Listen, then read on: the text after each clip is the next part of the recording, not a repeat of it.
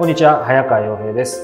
石田イラ、恋と仕事と社会の Q&A。えーイラさん、今日もよろしくお願いします。はい、よろしくお願いします。ちょうどこれ流れてる頃、お盆前ああですね。ぐらいですけど、イラさんとお盆ってあんまり結びつかないんですけど、あんま変わんないですか？どんな感いや、じですか？変わんないね。ううんん。あのーまあ、もう父親亡くなってるんだけど、はいそっちの家の方にちょっと行ったりするぐらいかな。はお墓参りと。うんうんうんでもなんか仕事、例えば原稿書きが全くないとか、そんなことはなくて普通のサイクル。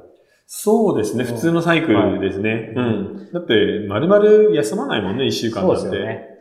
まあ、皆さん聞いてる方はね、ちょっとあのお休みかもしれませんが、えー今日も、お先週ちょっと年齢近いですね、37歳女性の方からいただいています。はい。えー結婚して子供を欲しいと思っているのですが、主人が最後まで成し遂げられたことがなく悩んでいます。へえ。なるほど、はいこういうことですね。私も30代後半、子供を持つならば今がチャンスと思っていますが、主人は付き合っている頃から最後まで行ったことがありません。まあ、なんでだろうね。ねうん。結婚すれば状況は変わると望んでいましたが変わらないのです。主人のことは大好きで、子供がいない人生もありだと思い結婚を決めましたが、いざ結婚すると、やはり子供を持ちたい気持ちが募るばかり。うん。えー自分なりにネットで調べて、主人は膣内射精障害ではないかと思い、主人には病院に行ってみてもらってほしいとは思っていますが、もともとナイーブな性格のため、主人にその話を出せずにおります。私が頑張れば変わると信じてきましたが、無理だということが最近分かり、主人に対する結婚当初の思いも薄まってきてしまっている自分がいますということです。これは、ちょっとなんか彼に本当に問題があるので、うん。一つは、そのゲイの人の偽装結婚みたいなものではないのかな。その可能性としては。そのナイーブな性格っていうのもちょっと気になるし、はただ、これはやっぱり二人でちょっとお医者さんに行った方がいいよねい。。そうですね。うん。やっぱ産婦人科だったり、まあ、その性的なカウンセラーのところに行って、その旦那にちゃんと認めてもらうしかないんじゃないかな。うん自分にちょっと問題があるんだってことを。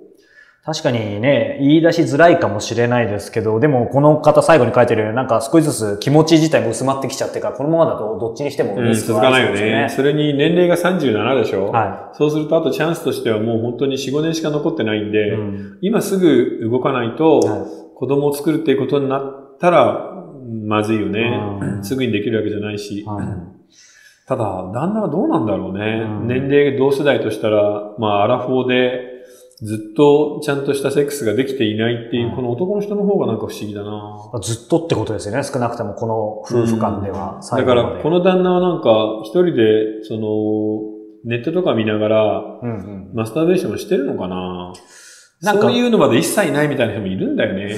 そうですよね。んだから、なんかそういう感じなのか、イラさんおっしゃったように、その、うんまあまあ、ゲイなのか、はい、あるいは本当の障害か。ってことですよね。うん、彼が使ってる、そのパソコンの履歴とかちょっと見て調べてみません？女性の方をちゃんと見てれば、うん可能性はあるし、うんでもなんかおかしいよね。あの、夫婦なのにここまで遠慮するっていうのがよくわからないし。確かに。うん、私なんかちょっと子供が欲しい、その気持ちがあるので、少し、あの、相談に行ってみようよ。夫婦一緒に行けばいいじゃないっていうふうに言えばどうかな。なんか気使うまま、ね、結婚これ何年なのかわかんないですけど、うん。まあ、あの、よく言えば優しい気持ちのままなんか本当にもう触れづらくなってどんどん夫婦といえども何も言えないみたいな感じにちょっとなっちゃってる。そうだよね。ううん。ん、だから、あの、ほとんどセックス自体もしてない感じなんだよね、この感じだと。うん、最後までいかないのが何回も何回も続くっていうのがね、それが週に2回ありますみたいなことではないと思うんで、何ヶ月かに1回、なんとなくそういう風になって、もう盛り上がらずに途中で終わるっていうのを繰り返したと思うんで、このままだとちょっと、その、人生の中ですごく大きな損をしてる感じもするじゃない。確かだからもし改善できるんであれば、は子供だけでなく、その性的な楽しみみたいなものもね、うん。残る人生長いので、い。そういう点も考えながらちゃんと彼をね、改善した方がいいんじゃないかな。